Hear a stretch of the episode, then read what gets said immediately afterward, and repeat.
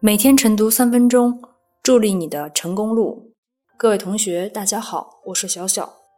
今天的热点来自天哥的文章：重阳节比礼物更重要的是陪伴。同步文字版，请关注微信公众号“金牌公考”。今天是农历九九重阳节，这被称为老人节，意在倡导孝德理念，弘扬传统美德。每年重阳节前后。为人子女者都会考虑给父母买什么礼物，如何表达自己的孝心。正因为如此，一些老字号小吃店、食品店里的传统食品都备受青睐，而一些饭店酒楼也会针对老年人的饮食习惯、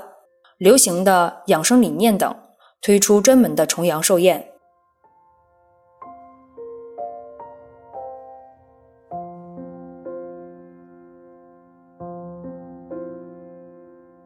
不管是给老人买礼物，还是预定寿宴，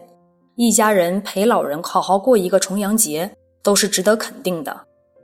至少说明子女心里装着老人，说明子女愿意承担照顾与呵护老人的责任。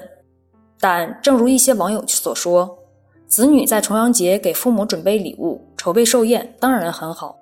但更加重要的是，能够对子女起到一个提醒的作用。那就是不要忘记了陪伴自己的父母，比礼物更重要的是陪伴，或者说最好的礼物就是陪伴。从传统习俗来看，重阳节前后有登高、赏菊、饮菊花酒、吃重阳糕等等民间风俗，但是很显然，如果这些丰富多彩的活动只有老年人自己参与其中，必将变得索然无味。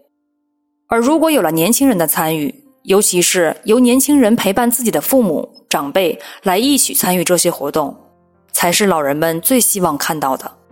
因为对于老年人来说，不管是登高还是赏菊，也不管是饮菊花酒还是吃重阳糕，都不是最重要的。这在平时也一样可以进行，但是能够得到子女的陪伴，一家人在一起才是最重要的。正如一些网友所说的那样，重阳节不仅仅只是一个节日，它的存在更是对现代人，尤其是年轻人的一个提醒，